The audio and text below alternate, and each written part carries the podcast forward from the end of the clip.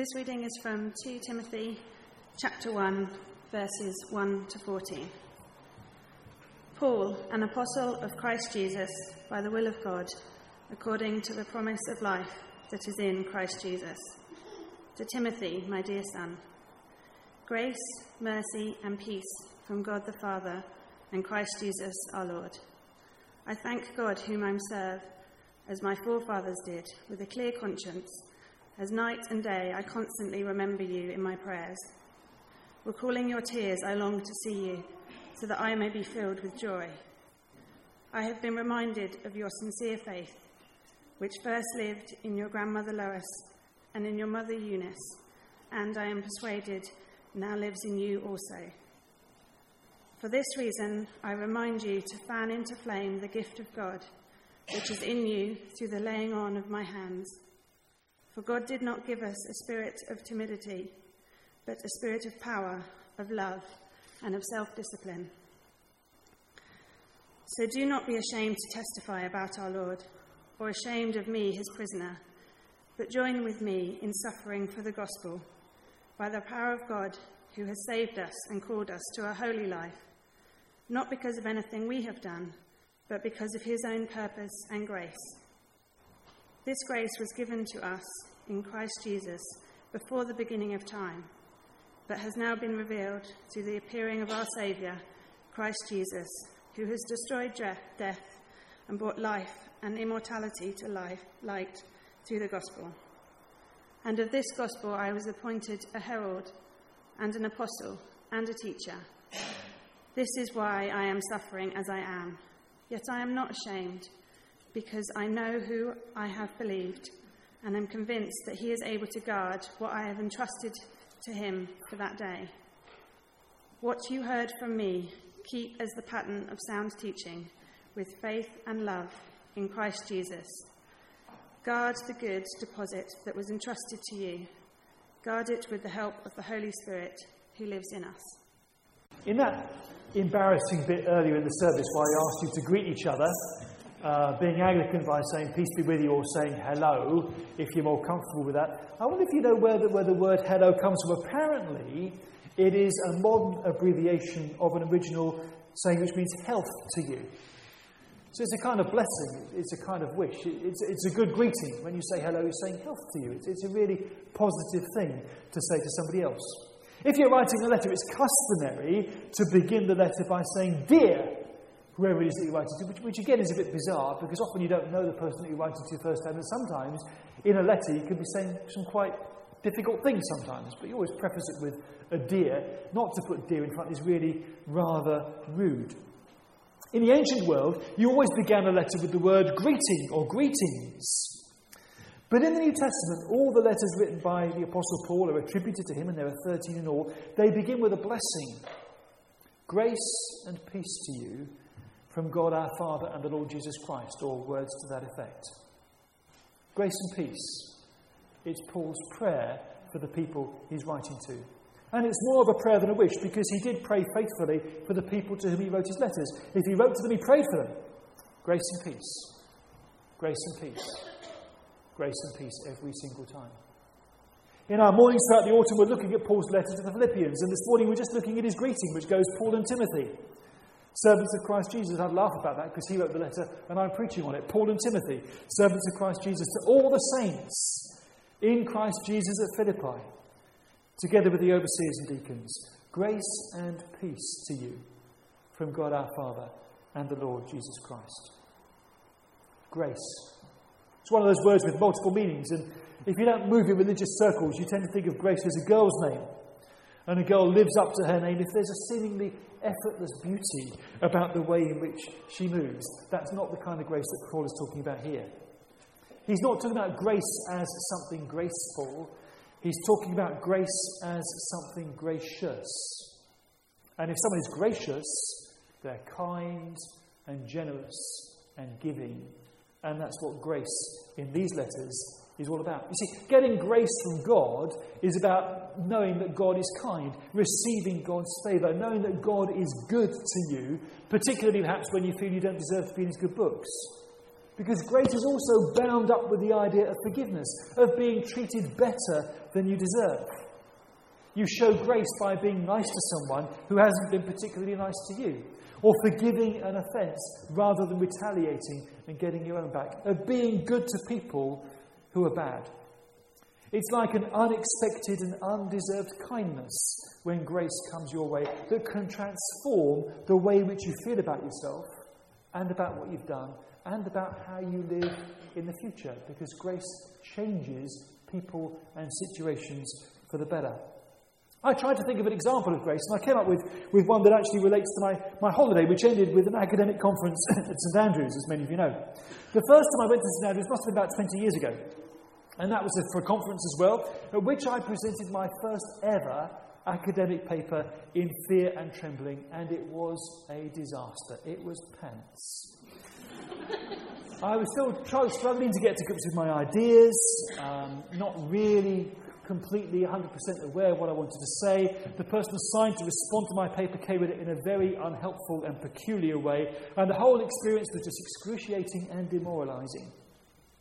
I remember talking to, to someone who was there at the time and just saying, That didn't go very well, did it? And he said, mm, No, it didn't.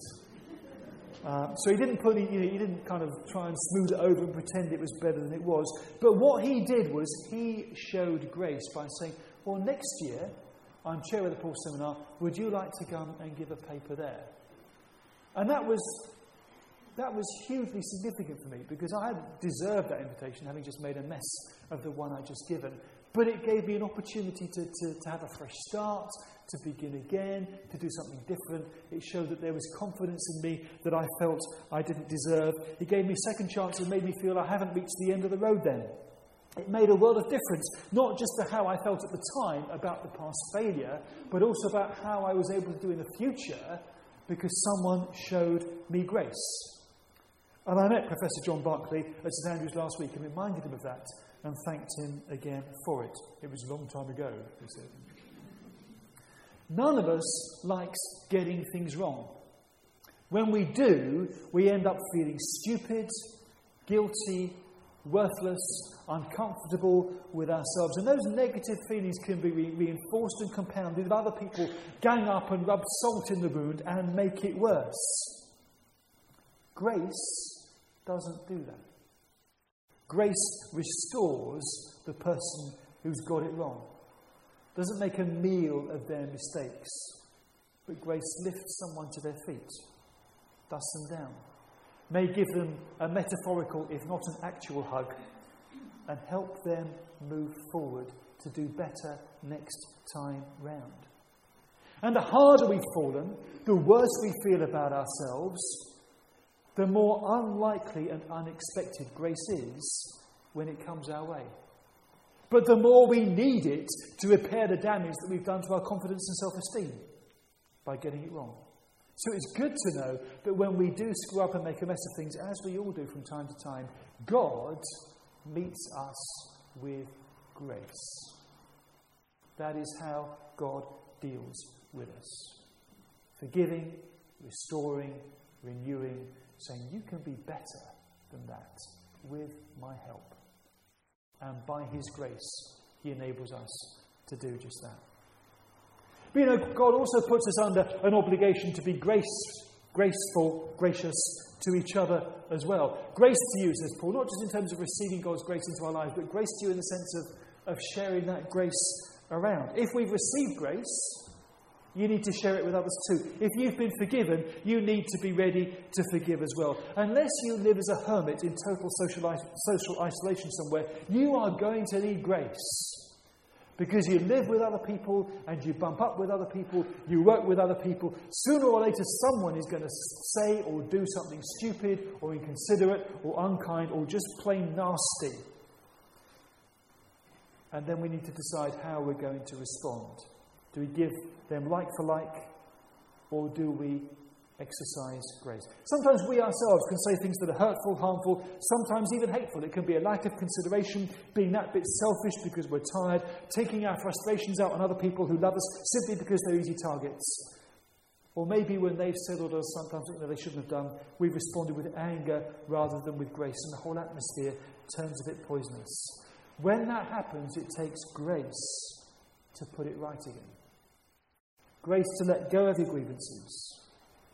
Grace to, to hand your anger over to God rather than taking it out on the person that's upset you. Grace to be loving rather than unpleasant. Grace to forgive even when the other person may not deserve it. Grace to move in the direction of rebuilding the relationship rather than dismantling it. We all need grace. And as Paul prayed for that grace to come to the church of Philippi 2,000 years ago, it's my prayer that grace will come to us here in Brighton Road and to you in your homes and your places of work and to your school in the start of the new term because grace makes us better people and it's God's gift to us. Of course, you don't have to accept God's gift of grace. You can choose to harden your heart and dig in your heels and pull up the drawbridge and rule alone in your own little empire. But if we do that, we miss out on the second of God's gifts to us, and that is peace. Grace and peace go together. The commentator Matthew Henry said, There can be no true peace where there is not true grace. And where grace goeth before, peace will follow. Peace is God's gift on the back of his grace to an alienated world. And it goes a lot deeper than a sense of inner calm you might have while shutting your eyes and listening to pan music with, with headphones on. It's not just about how I feel inside, it's about my connectedness to everybody else around me.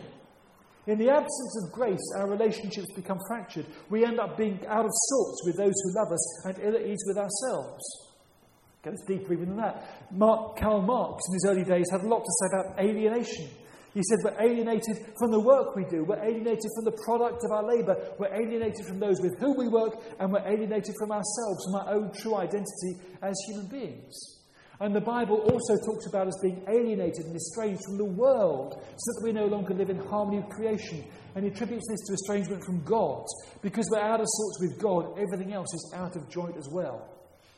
If we don't have peace, our lives are like badly tuned engines, jolting along uncomfortably and gradually shaking themselves apart. Grace is God coming along to set right what is wrong and restoring us to peace. Peace in the sense of being okay with God, okay with ourselves, okay with others, okay with the world, okay at work.